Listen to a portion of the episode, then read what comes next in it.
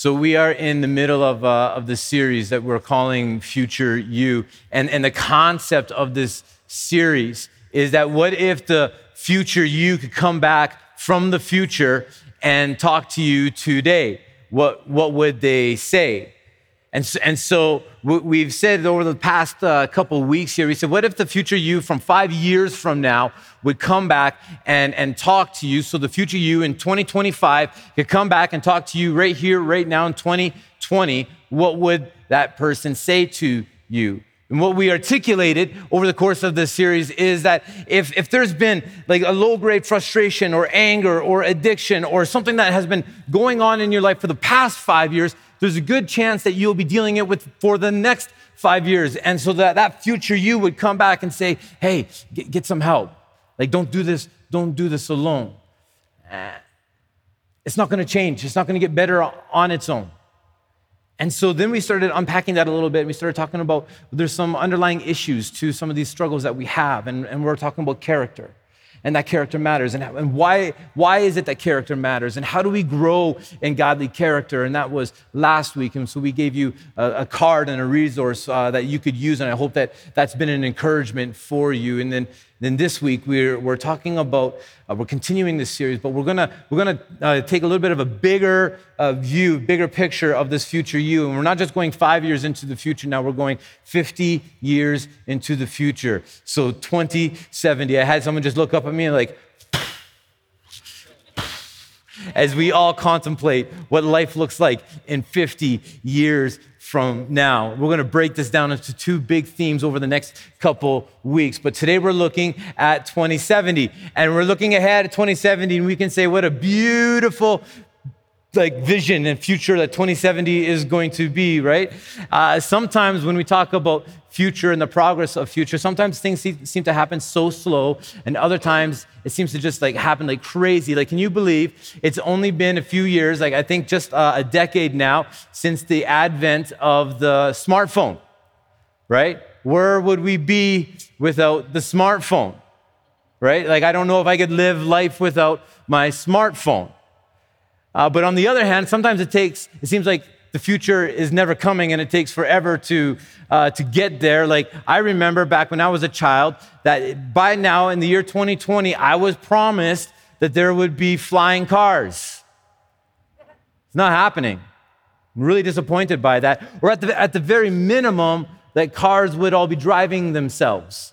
And I know that's kind of on the horizon, but I'm not experiencing that yet. And I really want that to happen because I've got more important things to do like text on my smartphone. Or somebody explained to me why we don't have hoverboards like in Back to the Future. I, have been anticipating those, or at the very least, why my shoes can't tie themselves. I'm, I'm looking forward to that moment. I don't, I don't want to begin predicting what 2070 is going to look like. Uh, all, all, I know is that I am going to be really disappointed if I don't have my own my own robot that is making me chicken nachos with homemade salsa. That's the only thing I ask of 2070, all right? but in all seriousness, I don't want to be overly focused on what's going to happen in 2070 because for the average person in this room, 2070 is going to be somewhere near the end of our life. And some of you are thinking, well, I don't know if I'm going to be living until I'm 115 years old. So here's what I want us to focus on today. Don't necessarily picture us coming back from the year 2070, but picture ourselves coming back from the end of our lives, the last days of our lives. And if that version of the future you showed up to yourself this afternoon, what would that person say to you? What would that conversation look like? A lot of you know about uh, the tragedy that we have experienced in our community, in our neighborhood, and uh, with me and Kristen. And, um, and we're currently walking through this. So, just a couple things before I get into this message that I, I think will be helpful. Um, I'm going to I'm gonna talk about that story, but I'm going to I'm gonna wait to the end of the message, and this is with the permission of the family to talk about this. Second thing about this is that when I plan a sermon series, I, I usually uh, plan it out about three to four months in advance, and that's, and that's on lockdown. And then um, I have kind of a six to nine month soft launch. So when I planned this series out uh, three to four, uh, three months ago now, um, I can't believe that what we just experienced and what I'm talking about happened on the same week. And so this message isn't a reaction to that. In fact, I've been wrestling all week if I should talk about this because it's, it's fresh for me, and I didn't want to use this as uh, just a sermon illustration or a sermon prop. Um, but at the end of the day, I felt that it was too important not to talk about this, to just ignore it.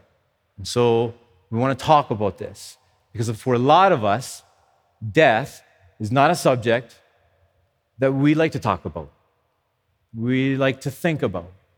It's not something that we want to spend time with. But here's the thing is that it's inevitable. We're all going to experience it.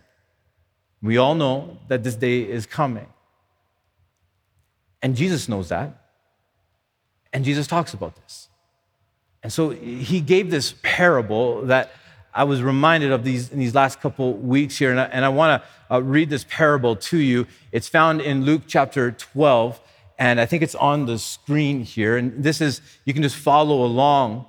Jesus, just to give context, he's doing some teaching and he's just interacting with the crowd.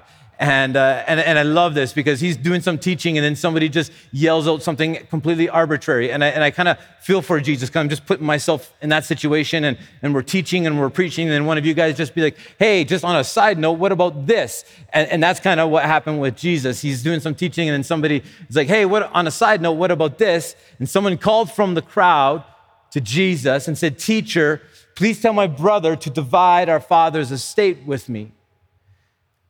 And Jesus replied, Friend, who made me judge over you to decide such things as that? And he said, Beware. Guard against every kind of greed. Life is not measured by how much you own. Then he told them a story. A rich man had a fertile farm that produced fine crops. And he said to himself, What should I do?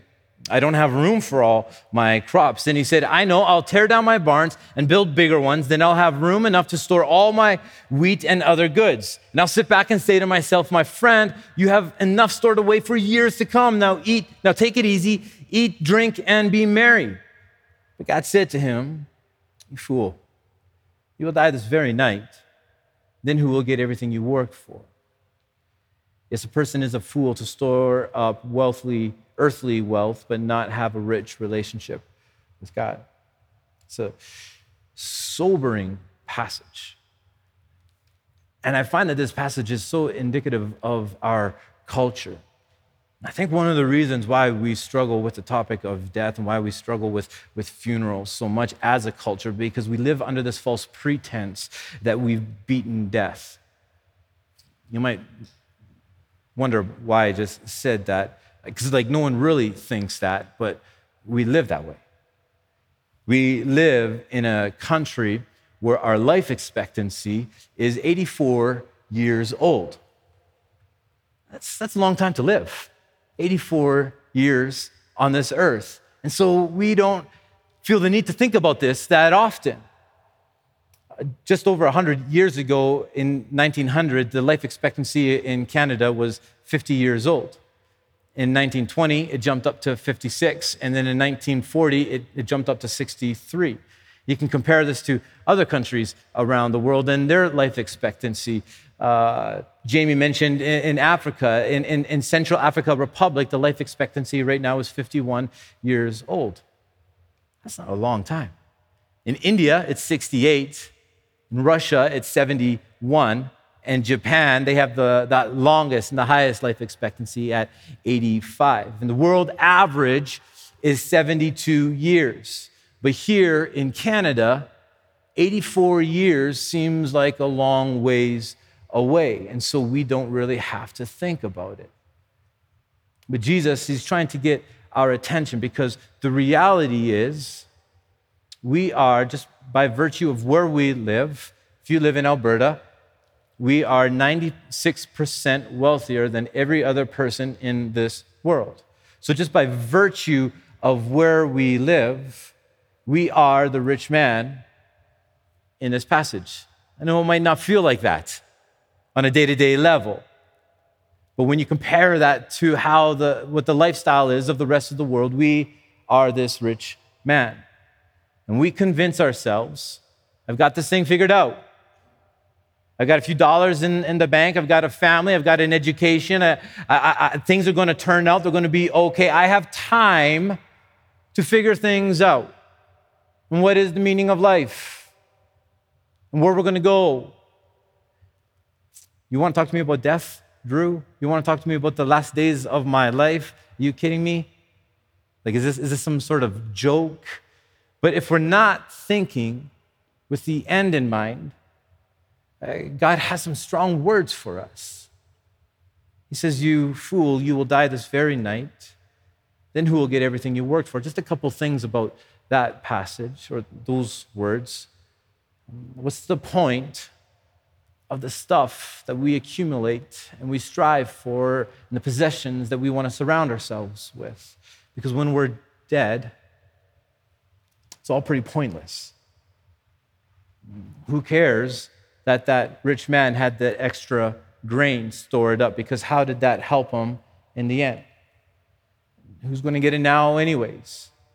The second thing is, we don't know the date of our death. We might be, when it, it's 84 years old, it might be tomorrow. Up to 10% of the Canadian population um, never reaches 50 years old. Up to 25% never reaches 70 but everyone assumes it's not going to be us, right? No one thinks that they're going to be the ones that's going to get hit by a car at the age of 24. No one thinks that it's going to be them that suffers from cancer or a stroke in their 30s. No one thinks it's going to be them that is going to suffer a fatal heart attack in their 50s. But it happens.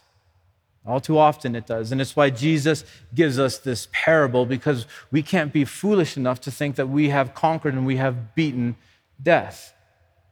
The, the great truth in this parable is actually in its irony. Uh, the man was thinking through everything while he was on earth, and we would probably applaud him, right? He was doing well in, in business, and, and he was saying, This is my strategy to grow it, and this is uh, my, my extra storage plan. And, and you can kind of picture him sitting back and as he's got his Excel spreadsheets out and he's like, oh, yes, and this is going to work here and, and this is going to balance out here and this is going to be amazing. And, and then at the end of this, yes, and then I'm going to eat, drink, and be merry on, on a beach somewhere in, in Mexico. And God's like, hey, what's, what's the point of that? What's the point? Seriously, if we have the greatest business in the world, if we have the money that we want and need, but we're not ready for eternity because this life is just a blink. And then, boom, and it's over. And we're talking about eternity. And we're talking about forever in the presence of God or forever in the complete void and absence of God. Just imagine with me for a, second someone who spent their whole life uh, searching for the lost city of Atlantis, their whole life. I was watching a movie with my, my son, and they, they were in a submarine, and they went down and they discovered the lost city of Atlantis. And then Paxton was like, That's the lost city of Atlantis. And I was like, How did you know about the lost city of Atlantis? But just imagine with me that somebody spent their whole life searching for this city, and then only one, then only to have someone tell them at the age of 83 that it was just a made up tale. Their whole life devoted to this one search and this one conquest, and then, and then just at the very end, yeah, it was just made up. It doesn't really exist. How frustrating. I just wasted my whole life looking for something that didn't exist. And my concern is that we lose sight of why we're here. Now, you, you might be saying right now, and I don't blame you if you are, you might be saying, Drew, I, I, don't, I don't need a guilt trip right now. I work really hard. I work hard for uh, my salary. I work hard to put food on my table. I work hard for saving up for education. And, and, and I say, that's good. Like, that's good. And, and scripture talks all through scripture about the value of, of working hard. But the, but the question I want to put out there is, is why?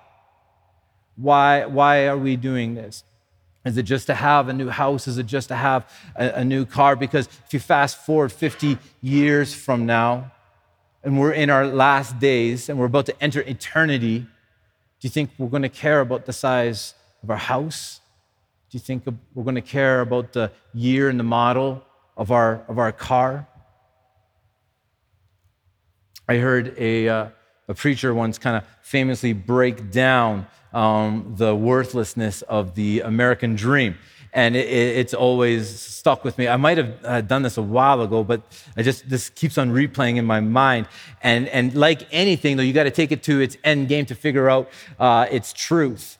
And, and, this is how this plays out in the North American culture. In one form or another, we, we grow up, we graduate high school, we, we hopefully go to a, a little a school somewhere else and get um, some more school and, and, a different degree and more degrees, and then we get a decent job, and then we get married, and then we have a few kids, and then, and then, and then we get a better job, and then we get a, a better vehicle, and then we get a, a nicer house, and then we save up for our kids to go to college, and we save up for our own retirement, and then hopefully, hopefully that day will happen and we'll come and we'll retire and it'll be on some beach and we will spend the rest of our days collecting uh, a shell collection.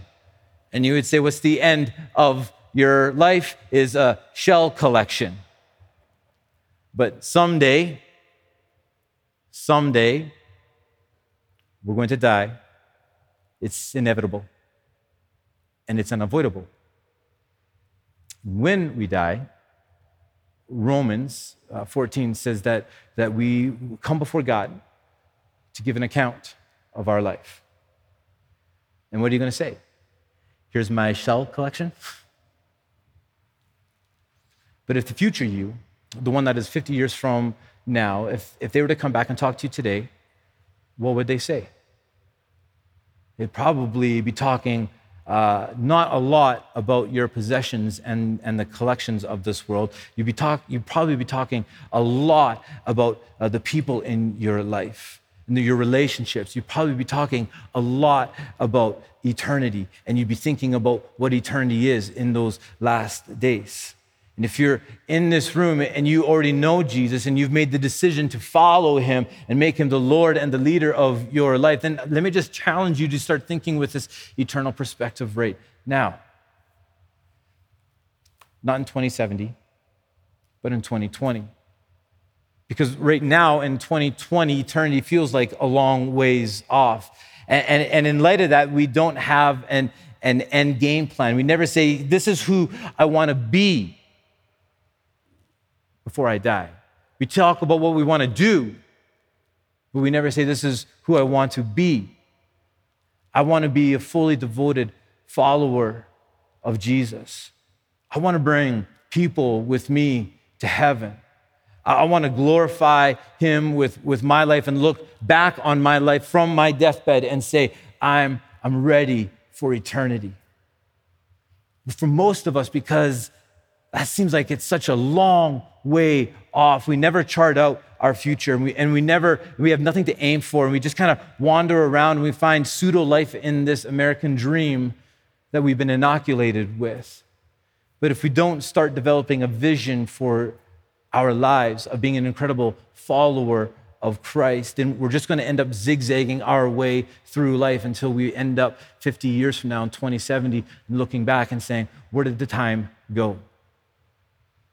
we have an opportunity and we have a choice today to impact the future direction of our life. And I think that's exactly what the future you would tell you today. Step off that spinning wheel and that hamster wheel of the weekly grind and start focusing on your relationships. Start diving into, into who Jesus is and get to know him, know his voice, feel his life, his abundant life a lot of you, you, you, we've talked about this before, and you're, familiar with the concept of um, this group that we run every year. It's called Leading Together. We just finished our, our last uh, session, uh, uh, I think like not even a month ago here. And, and part of, and Klaus, I'm going to get you to come on up here right now, and here's, a, here's your mic. Um, part of what this is is we read a book and we do a learning exchange and we talk about how this has impacted us. And then at the end of our time together we, uh, we have a, a leading me plan is what it's called. And so we want to grow in the areas of our spiritual intimacy. We want to grow in areas of character in our relationships and in our in our work and service. And so we kind of we break that down and we come out with a leading me plan. But before we get out to that leading me plan, we actually um, we start with the big picture. At the very beginning, the very first thing we do is we, we say to all the guys, I want you to write out your 80th birthday party that somebody is coming to your 80th birthday party and they're doing a report on Klaus. What do you want them to say? And so uh, I asked Klaus if he'd come and he would share uh, what he put down. Klaus has, this was your second time through leading together, so you are a sucker for punishment. um, but uh, and Klaus and Daly have just been an incredible uh, resource for myself as we kind of co-led uh, leading together this this last year. But Klaus, why don't you um, why don't you just kind of like yeah, this assignment is what it is. What did this do uh, for you as you were putting it together, and would you be willing to share it with us? So the um, the assignment is to write an account of your 80th birthday party as if you were a reporter, which isn't for me quite 50 years in the future. It's more like 20 some long years in the future. um, but uh, it, it's describe your relationship with God, um, describe how your character is going to be at your 80th birthday, your key relationships, and then um, sort of God's accomplishment, uh, sorry, God's accomplishments, um, the impact and legacy that you've left in this world, which uh, God willing, as Drew's been talking about this morning, is uh, is something that uh, that we can happen and do. So, um, and I guess what this does is it kind of makes you kind of sit back, as Drew's been talking about character in the last few weeks, and um, the one that I was writing off of is actually almost three years old. Um, and there's a few people in the room that were here for the for the first time that we did this, and I hope that I've grown a little bit in character in those three years, kind of going through this a couple of times. Um, but uh, but it does bring sort of focus and clarity on this finishing well thought. So so that's kind of yeah where that part's yeah, going. Yeah, yeah. Um, and I guess one one last point for that is um, I love serving, but what I what I always used to do is I I learned to lead not out of an obligation to serve, um, which is service without love.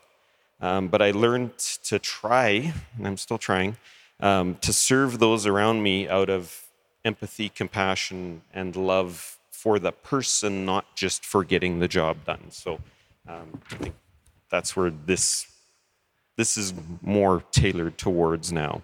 Um, so and this is written as a reporter, um, not quite humble, but, uh, but this is like the small town reporter that comes to your 80th birthday party.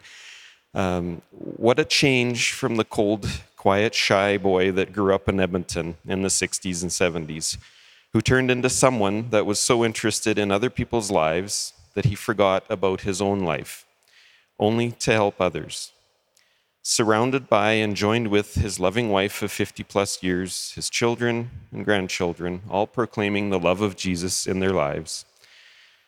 Klaus's life of service to his community, neighbors, and those in need around the world um, has exemplified what it is to live out this life that God has asked us to live.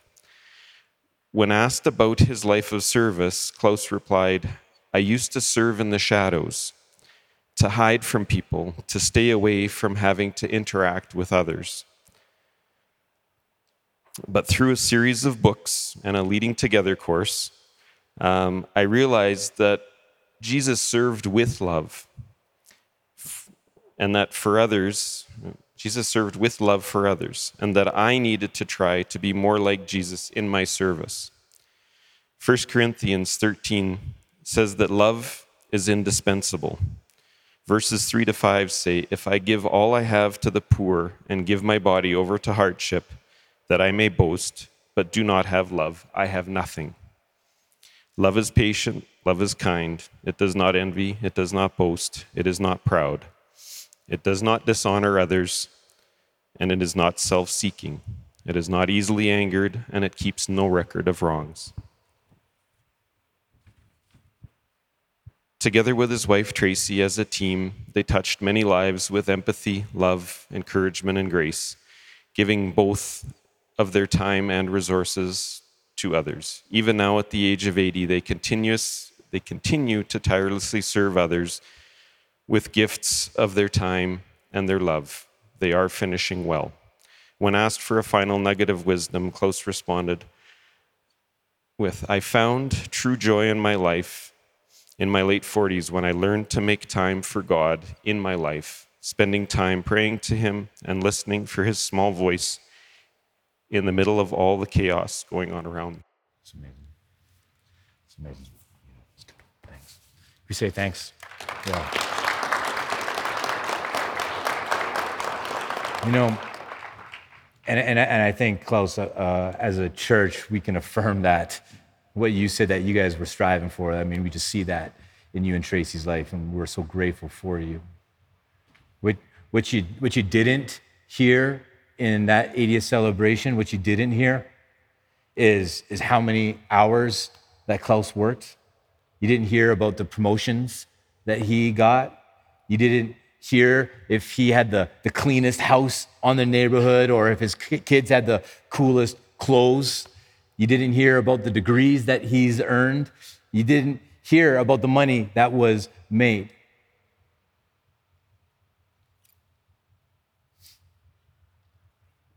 What would the future you tell you 50 years from now? My, um, my word 2020 uh, every year i try to like i come up with a word that i want to kind of be my theme word for the, the coming year. And so my word for 2020 was uh, focus. And i didn't really put those two things together until i was talking with somebody he started laughing. He's like hey that's really smart you know focus in 2020 and i was like yes i'm pretty smart there aren't i? Thanks for telling me And but when I was um, when I was thinking of that word, what was behind that was I want I want to put focus in my energy uh, in my time. I want to put focus to staff and to summit. I want to put focus in in some of these different um, things that I, am I'm working on. I'm growing in. But but maybe what I'm, I forgot to uh, consider is what, uh, what what is what is God putting on my heart to focus on right now. And I want to ask you that question. What is God putting on your heart to focus on right now? What's the Holy Spirit saying to you? Where do you need to pull back from? What do you need to start doing? What do you need to do to realign your life? And, and, and, the reason I'm asking these questions is because I don't want us to get to that day 50 years from now when we're thinking, I wish I would have spent my life living it differently. We have an opportunity to change, to change now. And what I want to encourage you is to lean into God for that change, just like we talked about last week, because He's the one that brings change. You, you might be thinking, um, you know, Drew is talking a little bit more forthrightly than what he normally does, and it just there's more of a sense of urgency in, in this message, and I think that's just coming out of what we've gone through and what we're living right now. But a week ago, just over a week ago, I was I had a Valentine's Day lunch um, with me and Kristen, and uh, and then we got a call from uh, our neighbor friend, and his name is Casey, and he said, "Hey, I'm taking my son to a BMX park. Um, can I take your son with with uh, my son and my my daughter as well?" And this is something that they do often. We just kind of go back and forth and take each other's kids and do things together. And, and so we said, yeah, for sure. And, and so uh, they went to a, a BMX park and um, and so Kristen was talking with him throughout the afternoon, just getting all the logistics and, and signed the forms and all that sort of stuff. And, uh, and then I was um, on my way to a meeting. I was with a bunch of other guys. Paul was with me, and and all of a sudden, I get a call from Kristen, and she said, um, Whatever you guys are doing, uh, you need to stop right now. You need to pray for Casey because there's been an accident. I don't know, I don't know what the seriousness of it, but there's an accident. And, uh, and all I know is bad, and, and you need to be praying. And so we prayed. got a call an hour and a half later, and uh, with Kristen saying that um, that accident turned into a fatality and, and Casey died. They were, he didn't do anything silly. It was nothing um, that any one of us wouldn't have done with our children. And he was with his kids and he fell off the bike. It was not a, not a big fall, just a small fall, landed on his head, broke his neck, and, and he died. And so this last week, we've just been processing this. We've been journeying with his family and working with you know, his son and, and my son and just kind of checking in because they just witnessed this tragic accident. We were sitting together as a, uh, uh, neighbors and just friends a couple nights ago. And uh, I mean, we've been with them this whole week, and there's been a lot of tears and just a lot of silence, and, and then just kind of planning and processing and what's next, and, and having these sort of conversations. And, uh, and so we had one night where there was a little bit more levity, and we were telling stories, and, and we were uh, laughing. And, and in, in the lull of one of the conversation, uh, Magda spoke up, and she just said, "You guys, you guys got to start thinking about this." And, and she meant that in a broad sense. She meant that because they weren't, they weren't ready for this in, in any sense of the way, like, how could she be? How would any of us be? But it, it, it got me thinking because this tragedy, it's forcing me to think about the next 50 years of my life. It's forcing me to think about how I want to live my life. It's forcing me to think of things that I'd rather push off and not deal with, like, like a will and, and insurance and all those little things that I don't think I have time for or it's a necessity for right now. It's forcing me to think about the precious nature of life. It's forcing me to, to recognize that, that in a moment, everything can change. And I might not have 50 years to get my life in order. It's forcing me to think about my relationships, past and present, and ask myself is there a conversation that I need to have that I've been pushing off? Do I need to ask forgiveness of somebody? Do I need to forgive somebody? It's forcing me to look like how I want to spend the rest of my life living and the days that I've been given. The psalmist says that you want to experience the presence of the Lord. Here's, here's the one that can experience the presence of the Lord is he who has clean hands and a pure heart. And that's what we want to talk about the next two weeks. What does it mean to live with integrity? And what does it mean to live with forgiveness? And all these things is forcing me to think about, about bigger things like eternity. And when I think about eternity, it forces me to think about Jesus.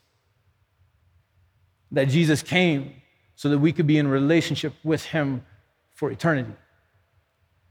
Because He loves you, He forgives you, He wants to change your life, He wants you to follow Him and experience life, abundant life. And that's what's before us right now. The offer is that if we believe and we receive, we receive eternal life. And we see that in, in John 3:16. God loved the world that he gave his one and only son, that whoever believes in him shall not perish but have everlasting life. But, but not just to believe something like it's a, it's a good ideology, but it's to follow, to become a follower of Christ, to live our life for something. And I want to give us this opportunity to accept this great gift this, this morning. Here's what we're going to do. I just want us to uh, bow our heads and close our eyes. And I want this to be a special moment between us and God. And if you want to follow Jesus today, then I'm going to ask you to pray this prayer with me. This might be a first time decision uh, for some of you, and this might be a rededication for others of you. The Bible tells us in Romans 10 9 that if we confess with, with our mouths and believes in our, believe in our hearts that we will be saved. And when we do that, we cross the line of faith and we, we receive the gift of salvation. And for some of you in this room, it's time. Right now. Maybe you've been putting this off. You don't need to put it off any longer. Maybe you've heard this invitation before and you just kind of let it roll off your back. Please don't let it roll off your back. Don't let another week go by without giving your life to Christ. So let's pray together, and this will just be quiet. I'll pray, and if you want to pray along with me, you can pray silently along with me. But Let's pray together. Dear God, I confess that I've sinned against you. I don't meet the standards of perfection. But God, I believe that you sent your son Jesus, and he died as a consequence of my sin. And God, I thank you for forgiving my sins. I commit to following you with my life for the rest of my life. Thank you, God. Amen. Amen. Amen. If you prayed that prayer, uh, you're part of a family. Uh, not just a, a, a local family, this family, you're part of a global family, and we want to welcome you into that family. But uh, I also would like to welcome you into this family, and I would love to be uh, your church family, and, and we would love to journey with you together. If you did give your life to Christ and you did pray that prayer, we have some uh, material we would love to give to you, and that would just be a resource to start you off in this journey. And the one thing I would say about this journey is that don't do this journey alone. It's not meant for solo activity. This is a journey that is done as a family and in, in community. Um, Alicia, can we come? Can you come and let's uh, let's sing? Can we stand together? We're going to sing a final song, and then I'll come up and give some instructions for for Soup Sunday here. Let's pray. Father, we thank you for your goodness. We thank you that you are faithful in the middle of the unknown, in the middle of tragedy, in the middle of life, and things seem like they're falling apart. Thank you that we can look to you as our anchor, as our rock, our firm foundation, and we can build our life on a solid rock that doesn't move. God, I just pray for our our church family here. I'm just grateful for this family. I pray that this family would look to you in all things, that we would lean into you, that we would not waste a day, that we would not waste the opportunities that are in front of us to live, to love, to laugh, that we would look at the precious nature of life and we would celebrate that. And we would give thanks to you for that. So, God, we want to, I want to commit this church, this family, this group of brothers and sisters and body of believers into your care this week. May you use them, may you speak through them, and may others come to know the wonderful riches of your glory because of them. In your name, all God's people said, Amen. Amen. Amen. Thank you. Thank you so much for joining us uh, this morning. And if you prayed that prayer for the first time, I'd love to talk with you and just spend some time with you. Have a great week. Amen.